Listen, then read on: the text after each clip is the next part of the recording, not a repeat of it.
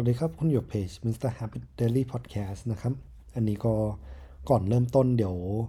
เราทำ exercise กันตาม podcast เหมือนเดิม ตรงที่ว่าเวลาเราฟัง podcast ตัวนี้หรือว่า podcast อื่นๆนะครับ เราพยายามนึกภาพตามว่าเราสามารถนำตัวบทเรียนเนี่ยมาปรับใช้ในชีวิตเราได้อย่างไร เพราะฉะนั้นเดี๋ยวเรามาเริ่มต้นตัว episode กันเลยแล้วกันนะครับ วันนี้ก็พูดถึงตัว lesson จาก James Clear ซึ่งเป็นพอดแคสต์ที่ผมฟังคู่กับที่เขาไปสัมภาษณ์กับคุณ Lewis Howes นะครับแต่มันมี section หนึ่งที่ผมว่า ถ้าเกิดใครที่ติดตาม James Clear ใน Atomic Habits อยู่แล้วเนี่ย น่าจะชอบตัว episode นี้เป็นอย่างมากนะครับ นั่นก็คือการดีไซน์สภาพแวดล้อม เพื่อที่จะสร้างนิสัยให้ได้ ซึ่งดีไซน์สภาพแวดล้อมของเราเนี่ย มันเริ่มจากการอย่างเช่นหนึ่งเลยคือ ถ้าเกิดเราอยากจะไดเอทเนี่ย เราก็ไม่ควรจะซื้อขนมไว้แต่แรก แล้วก็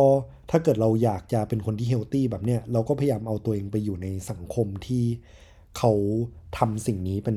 ปกติ เพราะสุดท้ายแล้วที่พูดไปเมื่อกี้นะครับ ที่เราอยากจะเอาตัวเองไปอยู่ในสังคมอะเขาบอกว่ามนุษย์เราอะเหมือนจะอยู่เป็นกลุ่ม หรือถ้าเกิดตามที่เขาพูดเนี่ยมันจะอยู่เป็น tribe ซึ่ง สิ่งที่พวกเราต้องการเนี่ยคือ sense of belonging หรือว่า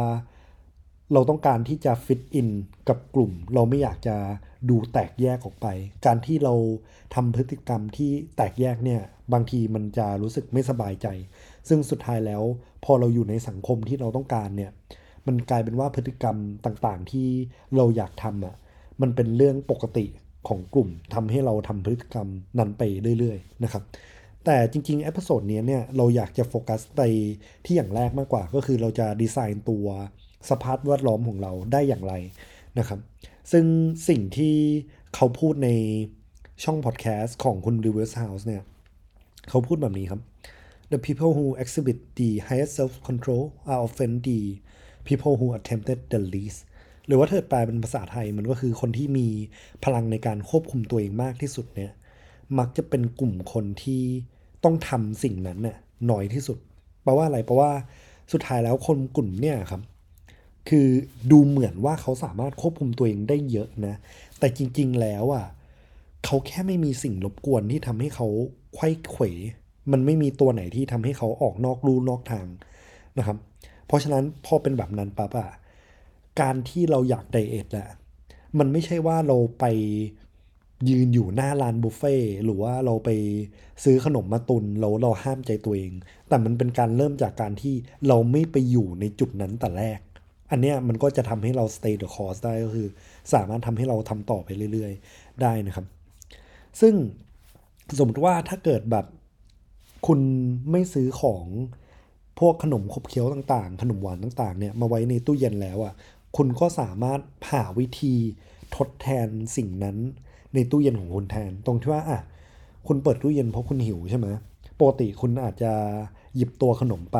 อันเนี้ยก็ต้องหาอะไรมาตอบสนองตัว need ที่หายไปเช่นกัน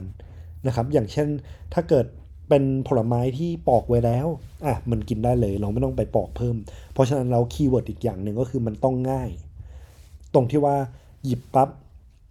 เรารู้สึกว่าเราสามารถ take action ได้ ไม่ใช่ว่าสุดท้ายแล้ว คุณเปิดตู้เย็นไปปั๊บแล้วคุณต้องมานึกอีกว่าสุดท้ายจะหยิบอะไรดี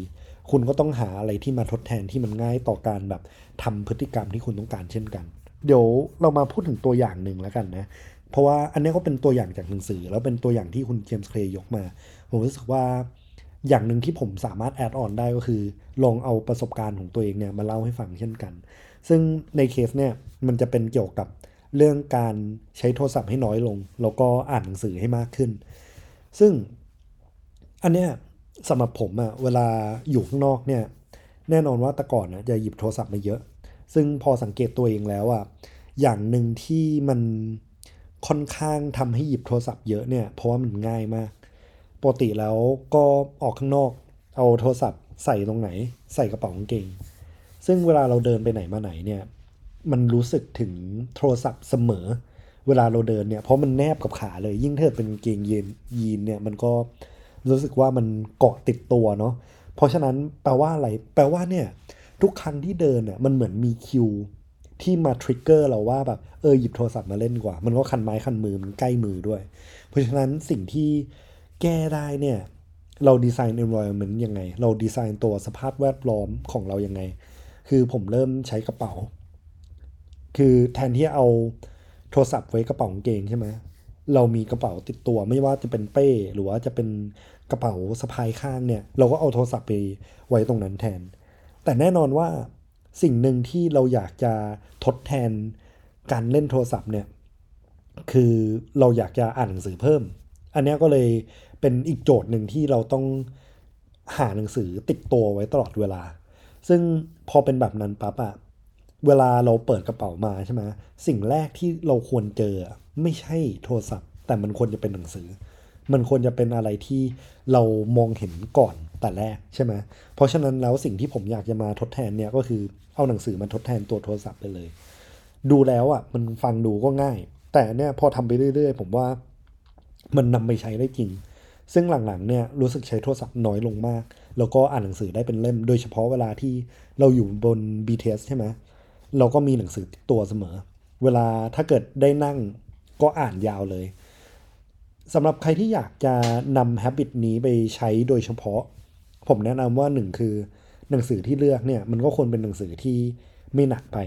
พกพาง่ายเผลอๆถ้าถืออ่านมือเดียวได้ก็ดี เพราะอีกมือหนึ่งคุณน่าจะต้องจับราวเวลานั่ง BTS หรือว่า MRT อยู่นะครับ โอเค เพราะฉะนั้น exercise เนาะตามที่บอกใน introduction เนี่ย สำหรับใครที่ฟังอยู่ เราจะดีไซน์ตัวสภาพแวดล้อมของเรายังไง เพื่อที่จะสร้างคิวที่ดีขึ้นสำหรับคุณลดตัว distraction ของตัวเองออกนะครับ และแน่นอนครับว่าในเมื่อเราสร้างคิวที่ดีแล้วเนี่ย เราจะสามารถหาอะไรมาทดแทน ตัวพฤติกรรมที่เราตัดไปได้หรือเปล่านะครับ ก็อันนี้เป็นตัว episode สำหรับทางด้าน James Clear environmental design เนาะว่าเราจะทำยังไงให้สามารถสร้าง environment สร้างสภาพแวดล้อมที่สามารถทำให้นิสัยของเราเนี่ยยั่งยืนได้ สามารถทำให้นิสัยของเราเนี่ยเกิดขึ้นได้นะครับ ก็ขอบคุณที่ติดตามเพจ Mr. Happy Daily Podcast นะครับ อันนี้ก็อัดในโรงแรมพอดีมาข้างนอก ไม่แน่ใจว่าเสียงเนี่ยจะโอเคหรือเปล่า เพราะว่าอันนี้อัดผ่านตัวแล็ปท็อปเลยนะครับ ไม่ได้อัดผ่านไมค์เนาะแล้วก็ สำหรับใครที่ติดตามผ่านตัว YouTube เนี่ยก็ฝากกด subscribe กดตัว notification bell นะครับ อันนี้ก็ช่วยตัว channel ผมมากเลย ส่วนอีกช่องทางที่สามารถติดตามได้ก็คือทางด้าน Spotify กับตัว Apple Podcast ก็สามารถกด follow กดไลค์กดแชร์ได้เช่นกันนะครับ ขอบคุณที่ติดตามเพจ Mr. Happy Daily Podcast ครับ